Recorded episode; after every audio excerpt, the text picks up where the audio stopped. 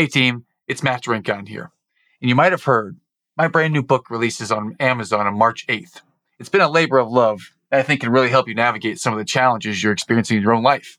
I go over toxic positivity and how to think you're in it for everyone else. In reality, you're in it for yourself. And I express that through this entire book and help learn from our own mistakes and how to turn the lens on ourselves and ask good questions. So go to Amazon on March 8th and you can get the Kindle version for only 99 cents. Just search for the book title, The Eternal Optimist. It's never too late. And you can download it directly to your device. That's it for me. Let's get into today's episode.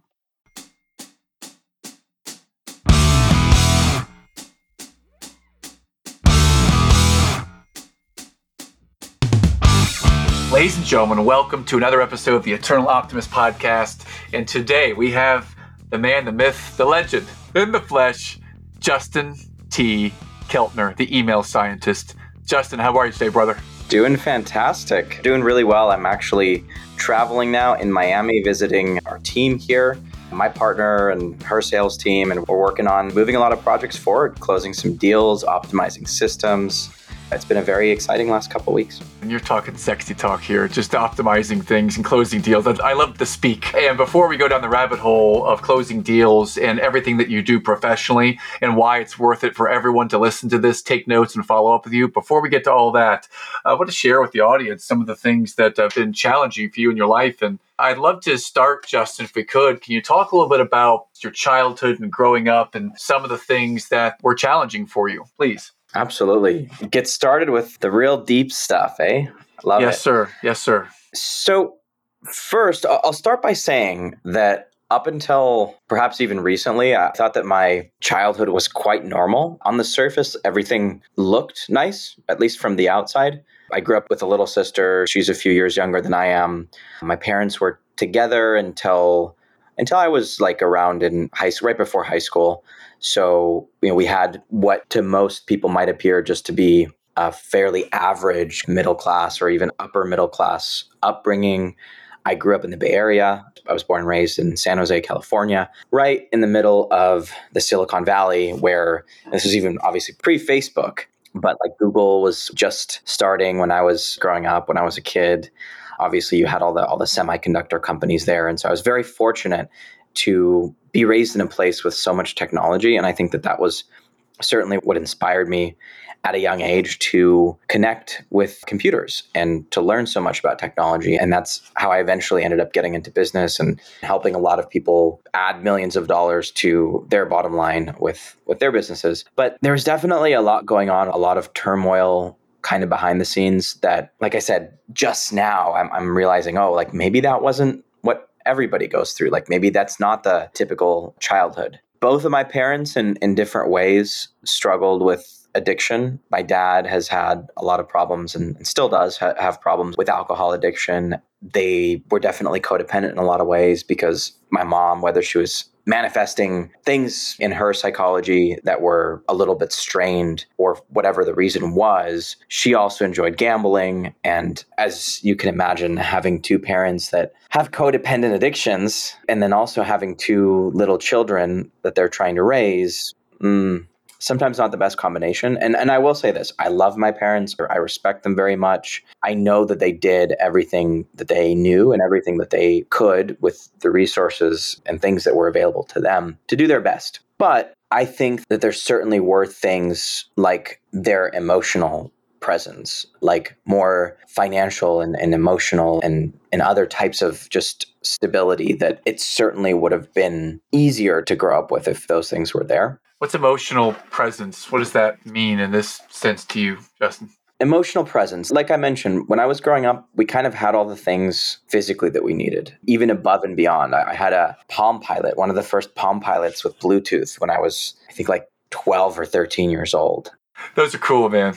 I was always kind of a little hacker. You know, we had one of those, I won't name the cell phone carrier, but I figured out how to kind of break into their phone. So I had like one of those first LG flip phones with Bluetooth, and I actually used their diagnostic tools to hack into the phone with a special cable and then enable Bluetooth. So I actually had full internet wow. Palm Pilot before internet was even a thing that they sold. Like it was even unmetered at that point. But anyway, I had all the little toys. I had all the. Dude, all we can't just throw that out there and stop. That was awesome. I mean, I, I believe we're talking to Hugh Jackman from Swordfish that movie Swordfish right now. We're talking to like the master who can hack into that and, and do technology stuff that I can't even talk about. Like so thank you for that little anecdote. Please take us back but, to the emotional yeah, presence. Those are the things. So I had all the gadgets, I had all the little toys. But when I was a kid, I would always take everything apart. And the theory was, you know, want to try to put it back together. And that's always what I would tell my mom. So she would go to Toys R Us and buy a brand new, you know, $200 little airplane that actually maybe not flew at that point, but at least like drove around, remote control, whatever. And then she'd see her eight year old little boy taking it apart with a screwdriver. And she's like, in her thick Russian accent, she's like, Justin, what are you doing? I just spent $200 on this airplane. How are you taking it apart? I'm never going to buy you anything new. And then from that point, other than the little computers and and those sorts of gadgets, she kind of just bought me stuff, you know, from from the garage sales because she knew I would destroy it anyway. But it was a destruction of creation. It was a destruction of learning. It was it was taking apart all these little things to see how they fit together, which was kind of also another big theme in my life.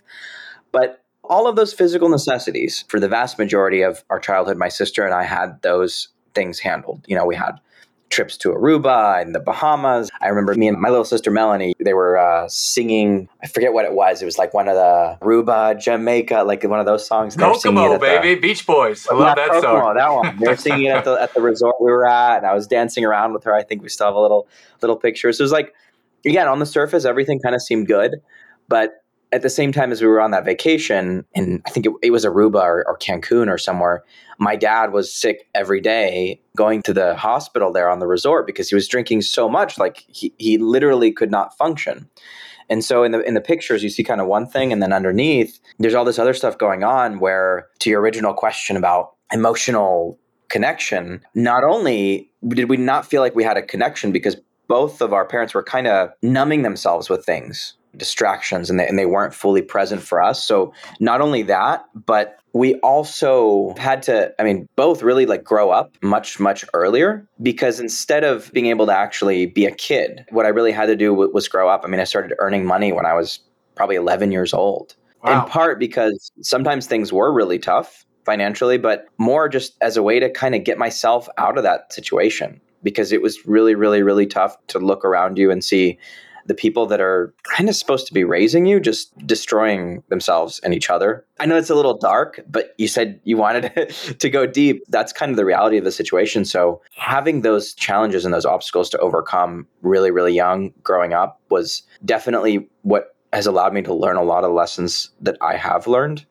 And it's made me significantly stronger. If I would have just had things super, super, super easy, I don't think it would have been quite the same. Thank you. I, I love you for saying that because I believe that's one of the main tenets of being an eternal optimist is that we didn't get here just because everything's Pollyanna and vanilla and all happy and smiley all the time.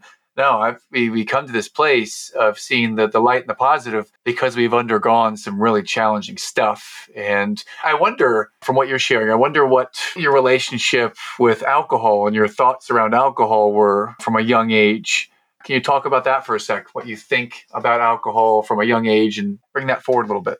Absolutely. So I've somehow, and maybe I got lucky in this aspect, I've managed to be able to try different things in life and to experiment and to kind of, I don't know, you could say dabble in different areas. I don't want to go like too much into detail, but I have always known in the back of my mind, like, hey, whatever it is that I try, I need to be very careful with that thing like I said, I'd rather not go into the specifics, but whether you call it sex, drugs, alcohol, rock and roll, I think that everything in life, if you can moderate it, is okay to try in moderation. The problem is the reason behind a lot of these addictions, and I've gone a little bit into studying the psychology of it as well, it's the reason why you do something you want to smoke a joint because you're hanging out with your friends and you want to relax and you want to smoke a joint every once a month, once a week, whatever. I mean, I think that's perfectly acceptable. Is it a good thing? Is it a healthy thing? Do I do it? No, because I like to be in a very clear state of mind. I almost don't drink at all. I'm not really a fan of drugs. I've tried different things and it's like there's an exception which is like okay, you know, there's plant medicine, there's things like that, which I think that if you're under and this this goes back to my last point about the why you're doing something, right? If you're under the guidance of a shaman and you want to go and try ayahuasca, I think that's a great thing to do. And I think that for a lot of people, and it was for myself, it can be extremely, extremely healing and revealing. But if you think that drinking after work because you're tired and stressed and you just kind of want to take the edge off a little bit, you think that doing that is really going to help you or be sustainable long term. Honest truth is, and I've seen it with my own eyes, it's really not because sometimes that's how it starts. But it, it depends so much on the why. I can go out to a bar, I can have a drink or two, I can have a beer. I don't like drinking very much. I don't particularly like going out much either. I used to have a little bit of a party phase where I lived in Vegas for a year and a half and we went out, but even then I wasn't drinking. It was mostly for the social thing, going out, getting to meet a lot of people, being a host during events. I think that's really what I, but I, I never was a big drinker even living in Vegas because it lessens my ability to interact well with people, to focus, to be able to work the next day. So, like personally, I, I think that if you can moderate things, fine. But make sure that you really have a good idea of the balance because weed, alcohol, drugs, all these different things that you can do, it might seem like, okay, this is just kind of lighthearted fun and whatever, but it's very easy to fall into a trap, especially if you get into it for the wrong reasons. And I would much rather do 15 or 20 minutes of breath work or exercise or meditation than to try to depend on another substance because I'll go into a little bit just around health and spirituality and how all these different things relate. It's like we as human beings already are gifted with like the most powerful laboratory on the planet. That's our bodies. Our pancreas and other organs are capable of synthesizing pretty much whatever it is that we need. I've been dabbling a little bit too much lately in coffee because my girlfriend is a huge fan of cafecito, of Cuban coffee. And so she taught me how to make some and it was delicious. And I'm like, oh, this is really good. And then I started drinking it two, three days in a row. And I realized, oh, wow, I don't have coffee. Then I start to get like, like jittery. It has, has the opposite effect. So now I'm like, okay, great. Let me, let me just kind of cleanse. I've got my, I've got my tea right here, my little tea latte. But it's all about a balance. And I think it's really important to just do what makes you clear, to move the blocks out of the way so that you can actually be fully present and focus on the challenges ahead of you. Don't let yourself get lost in those negative habits or substances or things that you might eventually depend on when, frankly, we have everything that we need right inside of us. And I love everything you just shared. You took what many would say very challenging opportunity to learn and be around alcohol and, and seeing the effects of it in a, in a painful and in your face kind of way for a while. And you just eloquently shared some learning lessons and something from someone who's been around that. And I appreciate for doing that. And where you came out somewhere I completely agree with is I also want to have a clear mind. I also want to be able to use what I would call my most powerful organ, which would be my brain, the ability to think and the ability to be clear in the messages I'm putting out there, and you succinctly shared that. So I love that. And I also want to check out some of this cafecita Cuban coffee. Yeah. So thank mm-hmm. you for Yeah, come to Miami anytime. We'll make you some. Well, I look forward to that because here's a shameless plug for my uncle my uncle Don Drinkon was the head football coach at South Dade High down there in Dade County for 35 years. And as a result of that, they have a specific day. I believe the day is May 14th, is Don Drinkon Day in Dade County. That's my uncle. So we've been down there uh, to celebrate that a number of times. So uh, I may take you up on that Miami offer one of these days. So let's move forward then. You shared a little bit about childhood growing up, Justin, and I know that you have had the opportunity to experience a couple more things in business.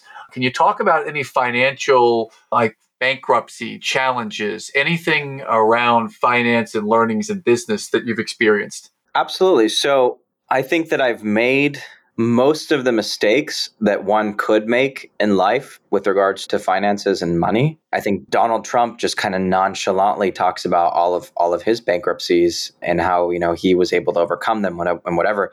He, even Donald Trump's never had a, a personal bankruptcy, and I've gone through two of those, and those aren't fun at all. Ironically, both of my parents also had multiple bankruptcies. So, not to pass the torch or, or the blame onto them, but it's really funny how much we kind of live out and repeat patterns from our past. I started making a lot of money at a very early age. I was 20, 21 years old, living in the Bay Area, still living at home. I still had a room at home at 21, and I was making I think my best year was in that time period. It was like 130, 140,000 dollars a year. Whew. 21, living at home. Wow. living at home and not really spending money on, on food, on anything. I mean, I traveled. I had a lot of money going out on stupid stuff. I had an Amex platinum card for those of you that have seen those or know what that like where it's literally unlimited you could buy i mean i guess i couldn't have actually bought a jet with that card but it has no spending limit so you get the platinum card they give you global entry for free you can get to all the airport lounges i had at least almost like 60 or 70 thousand dollar audi brand new and let me say this so good decision absolutely not absolutely not. But I love that Audi, right? That was that was still a taste. I'm like, I really, I'm I'm bougie. I really like nice things, and it wasn't just the supple leather or the pushless start. It was like the fact that it had a hotspot built into the car and you could connect 10 computers in the car and you search with your voice you say i want a sushi restaurant it'll pull up this was years ago i mean this is what 2015 20, 2014 and, this is like the most advanced technology in a car. You put sushi restaurant and the voice recognition. Not only will it actually pull up the map, but it shows you pictures of the food, and then you could actually see them, and then see the reviews, and then and then tell the Audi you want to navigate.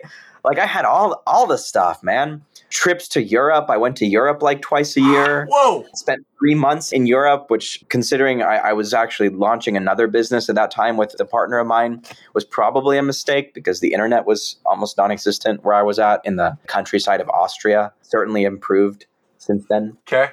But nothing against anyone from Austria.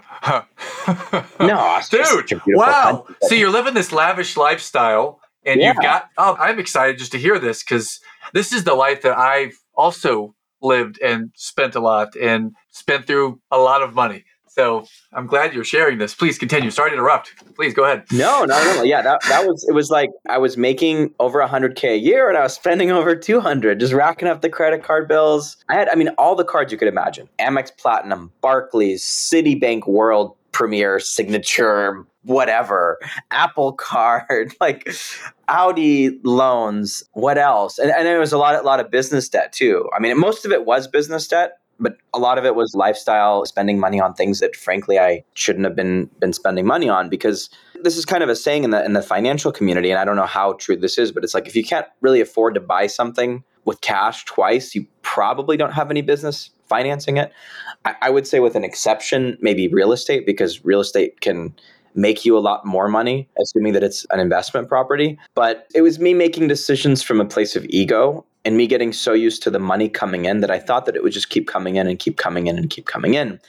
And there was a point, and I actually was living at Mex- in Mexico at the time. I was living in Cabo, and I think that my business was already kind of taking a little bit of a downturn and I was perhaps trying to escape. I lived near the beach in Cabo for a while. I'd like to say that it decreased my cost of living, but you can't really decrease your cost of living too much from when you're living at home. I was living down there and I was too disconnected from things. And I think that I probably got in really over my head financially. And that financial stress caused me to not make as much money as I was making before. And little by little, the payments, you know, started getting higher than the income. And it just kind of came toppling down.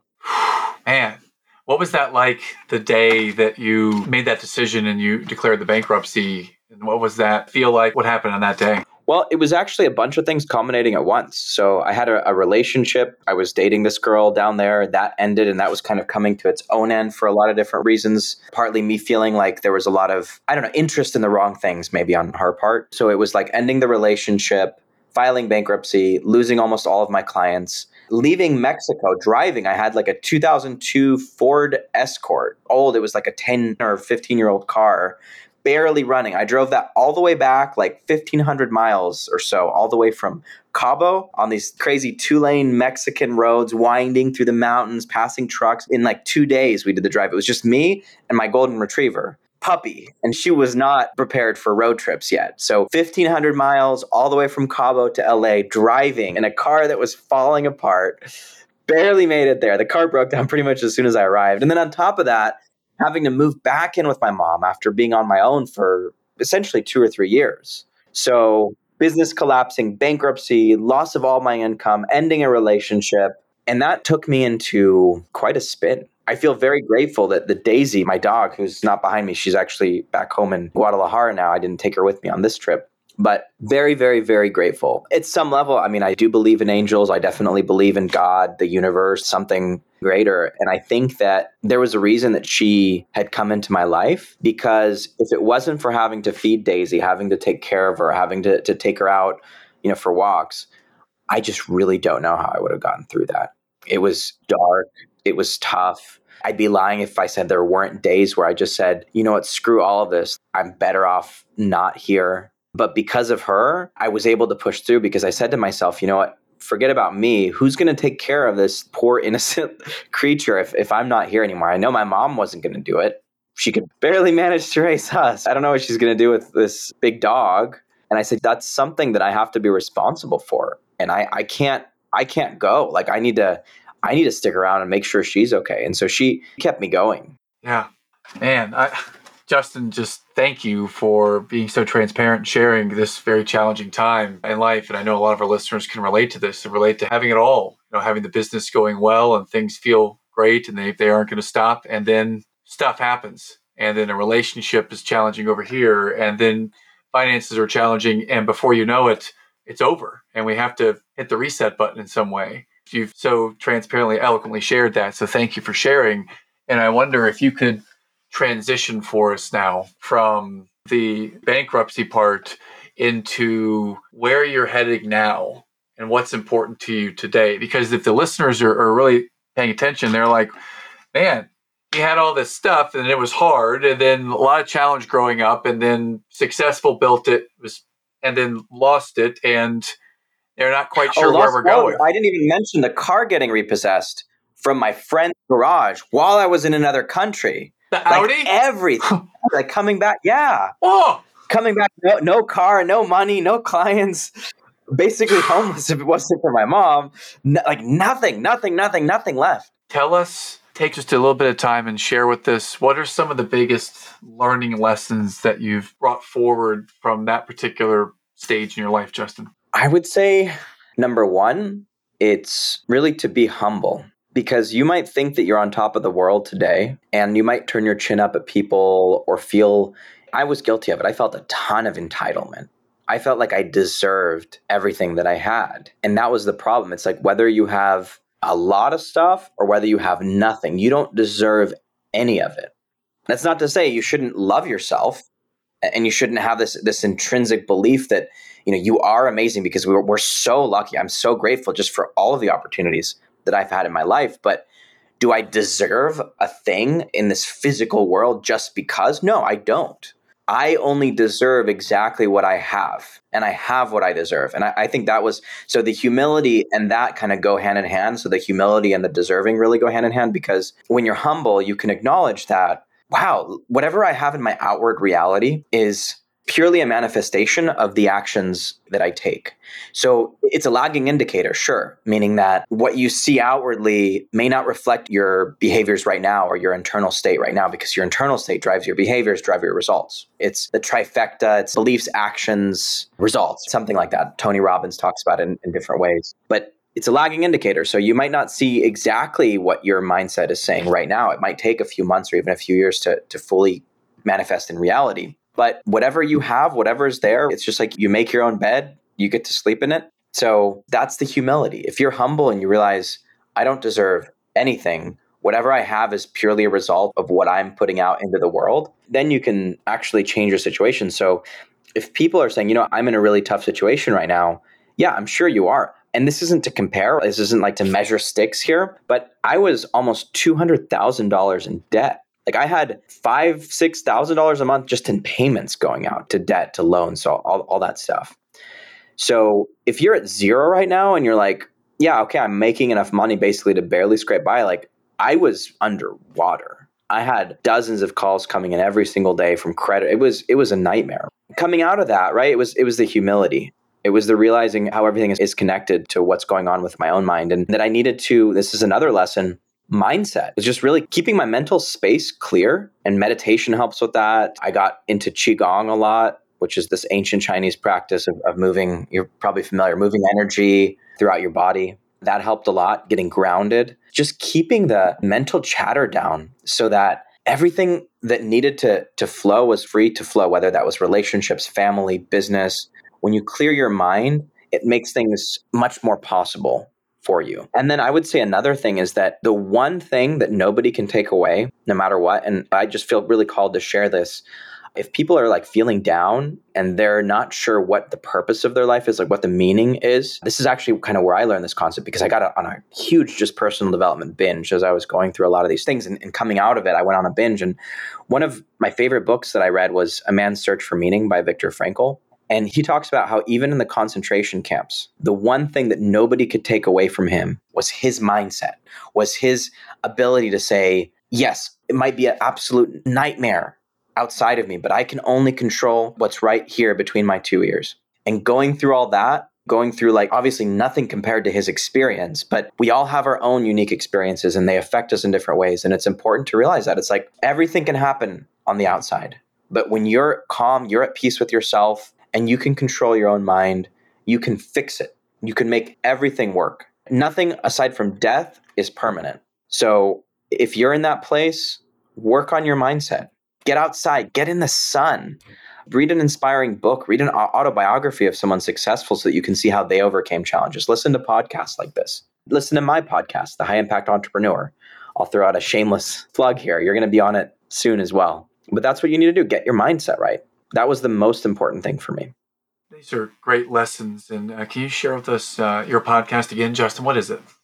Yeah, it's called The High Impact Entrepreneur with Justin Keltner. We're going to have some episodes actually being released here in the next couple weeks. We've got a, a good backlog of content. But what we talk about that on what we talk about on that podcast is really how as an entrepreneur we can do more than just enrich our own lives and make money. It's not just about making money, it's about creating an impact in our lives, our businesses, and our communities. And I see entrepreneurship really as a way to transform the world around us into something that's better for ourselves, for our families, for our communities, for people around us. That's a big reason why I decided to start the business that I'm in now, which I, think you were just getting to that, which is I worked with a lot of coaches. In fact, throughout all these challenges that I had, the one thing that I kept coming back to was personal development. I did my first personal development workshop actually at 17. It was called the Landmark Forum. And I did a lot of work actually. Nice. Have you have you done the, the forum as well? I have not, but I had the creator of the Landmark Forum on the show. And so I've heard about it, and it's awesome that you have done it. What is personal development? What does that even mean to you, Justin? Personal growth development. Personal development means getting out of your own shit so that you can be better in your own life and be a role model, be an example for other people. That's what it means to me. And there's layers to it for sure, but that to me is personal development at, at its most basic level. Fantastic. Love it.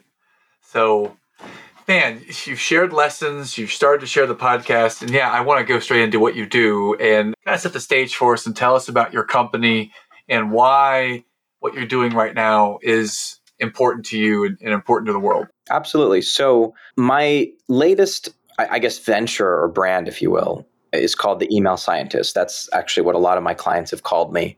First, it was the Swiss Army knife of digital marketing. And then it later became the email scientist because I've worked with business owners, coaches, consultants, training companies, sales organizations to help them create. And it's really hard to track an exact dollar amount, but it's definitely in the seven or eight figures already of additional revenue that we've been able to create for our clients as a result of the work that we've done. Wow. The avatar that I work most frequently with already has a big email list. They've got 20, 30, 50, 100,000 people on their, their email list. So a lot of them are big time influencers as well. I'm under NDA with some of them, so I won't get into too many of the names, but people that have 500,000 to a million followers or more on various social media platforms where they've got the eyeballs, they've got the attention. They're probably not doing as good of a job as they can doing things like capturing emails and building customer lists, but their biggest challenge is they've got fairly large customer lists, right? In that the 10, 20, 100,000 person list size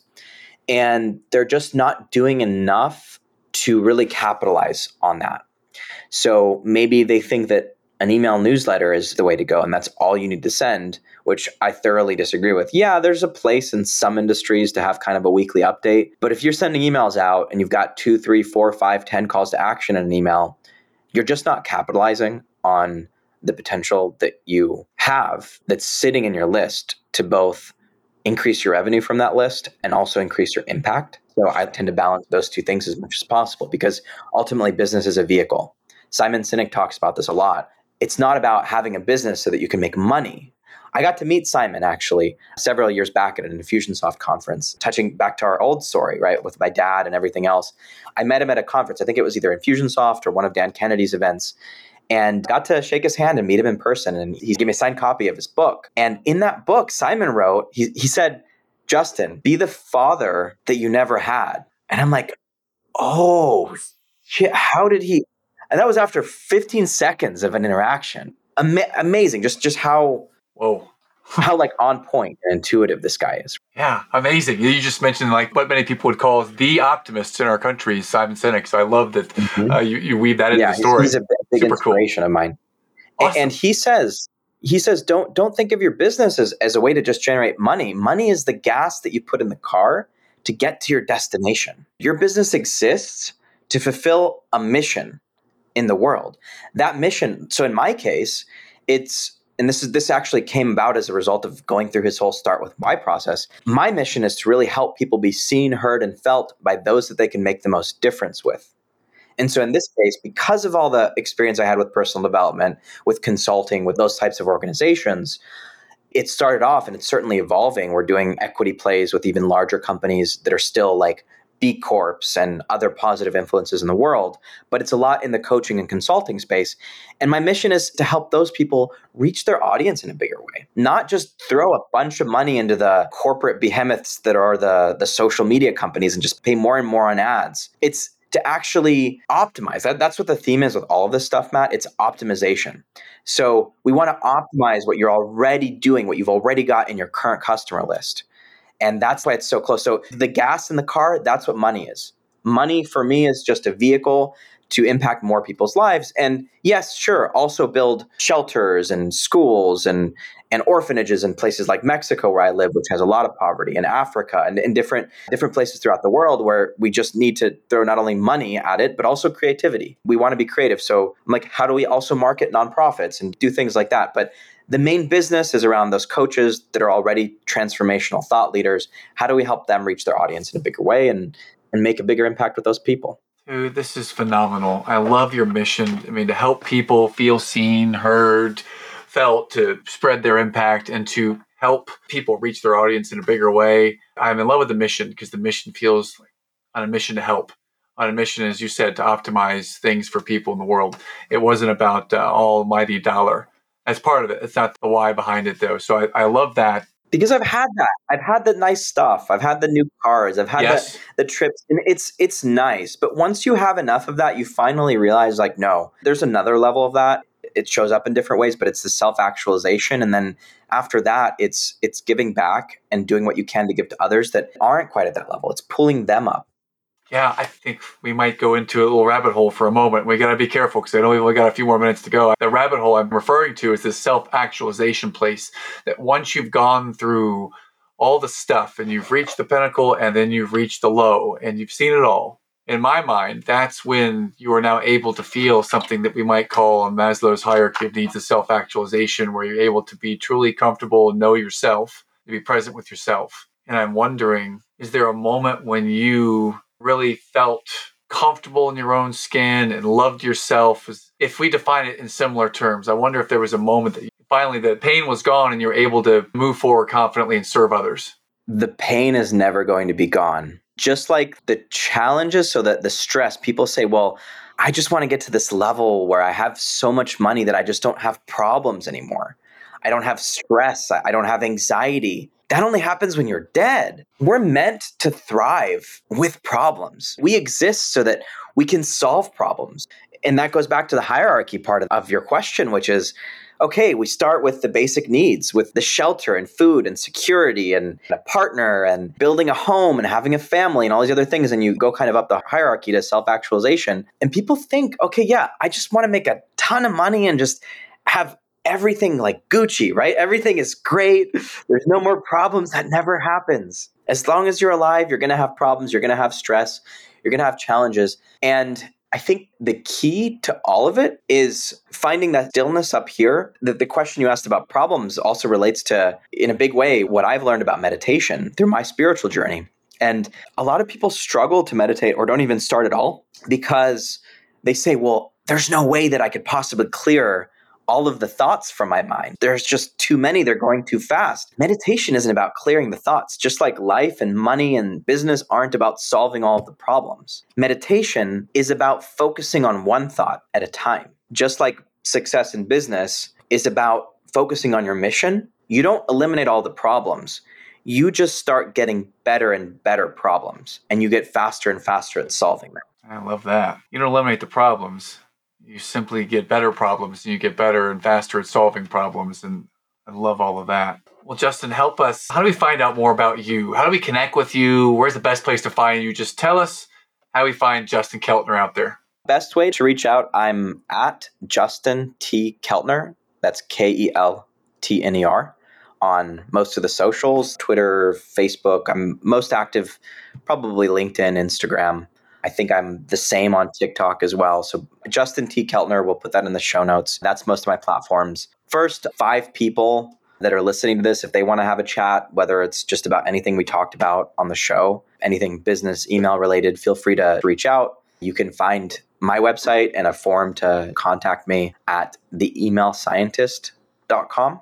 And if they go to the emailscientist.com slash guide, in case they're interested in any of the email marketing related stuff. There's actually a guide on how I helped a client of mine to increase her sales call bookings by 1350% in a week through some optimizations and things we were doing with deliverability and, wow. and uh, more importantly with other streams uh, text messaging basically optimizing the funnel so that it wasn't just email we had other components as well because people you know in business it's so funny they're afraid to like text people or pick up the phone or even ask for a phone number. And we did that literally over 10x our results in a few days. So things like that. I won't go into I won't give it all away. It's in the guide. If if they want, they can opt in for it. But feel free to just reach out too. You want to send me a message, I'm more than happy to chat. You're dealing with some stuff. Um, happy to talk and see how I can help, whether it's personal or business or however I can be of service. I really love connecting with people like your listeners, Matt. Absolutely. And you've heard what Justin shared. He is the email scientist, which is the brilliant, brilliant marketing, man, the email scientist. And yeah, I've had the privilege to spend some time with Justin in a, in a mastermind group that we're both a part of and to hear his success stories and to hear a little bit more about how the, the cookbook has all these great recipes. I've seen it and I heard it, and he shared a little bit of it today. Reach out to Justin if you are in that avatar, or you just want to find out more about Justin and get the free guide. Reach out to him. Justin, it's been a real pleasure to have you on today. And we have graduated to the lightning round. Ding, ding, ding. So I've got a couple questions to wrap things up today. First would be when you hear the term eternal optimist, what does that mean to you, eternal optimist? I really love this one. And I'm a big fan of your show because what you're doing, the content that you're producing is so inspirational. It's not just dry business stuff. I mean, you can learn from Google how to set up some basic Facebook ad funnels. It's not about necessarily just the tactics. It's about the mindset. And I think that that concept of being an eternal optimist fits so well into everything that I do and that I teach in my coaching practice. Because when you look at the future and you have this kind of cloudy version of the future and you say, I don't, I don't know if I'm going to be successful. I don't know if this is going to work out. I don't know if I'm going to be able to make this business get off the ground. I mean, there's a chance that it might work out. There's a chance that it might not work out. We never know. We're not God. We can't predict the future. But the way that I like to look at it is is this an empowering belief or is it a disempowering belief? And looking at it through the lens of the eternal optimist allows you to turn everything into an empowering belief. And when you look at it through that lens, I think that it makes success at the end of the day really inevitable. Brilliant. Thank you. I would love to ask you you've already shared Man's Search for Meaning. It's been a very impactful book for you in your life. Is there another book that you might be able to recommend that's had an impact in you? Just the first thing that, that came to mind there was Start with Why by Simon Sinek. That was definitely one of my favorites. I'll throw something else out there, just kind of a wild card. This doesn't sound like it might apply to most people, but it actually does because I'm recovering software engineer, if you will, computer technician. Like I used to build systems from scratch and I still do a little bit of that. So I've never really identified with this concept of like an artist per se. But after reading The Artist's Way by Julia Cameron, I believe, that book totally, totally, totally changed my life because wow. it allowed me to see how I was letting these things from my past impact my creative expression in the present. And creative expression, like I just started this huge launch. I'm producing a lot of content. Part of it is from podcasts like this, part of it is just from kind of stream of consciousness videos. But I was never able to do that before because I always blocked myself. But when you start to look at things through the lens of an artist and you read a book like you realize that even if you're an IT type of minded person, a very analytical left brain person like I am, the art is really a huge part of that creative process and it, it's so impactful in, in business. This has been awesome. Thank you for sharing this. We'll end with one final question. Is there a song, some music that really gets you inspired and gets you into your creative mode where you're just you're ready to go your inspiring music yeah you know i've shared this i think on one other podcast but i'm, I'm, a, I'm a huge fan of the late avicii his music continues to be extremely inspiring so his song levels just absolutely gets me pumped up i'm a big fan of not all electronic music because honestly most of it's crap but i think that he's got some really good stuff so levels is definitely one of my favorite pump up songs Awesome. I'm going to Spotify immediately to put that on. Thank you for being with us today, Justin. It's been a real honor and a pleasure to have you on. We love you and thank you for sharing transparently your story. And we wish you the best. And everyone out there, reach out and connect with Justin Keltner and the email scientist.com slash guide to get the scoop. Justin, thanks a lot, my friend. Appreciate you. Thanks so much, Matt. Great to be here.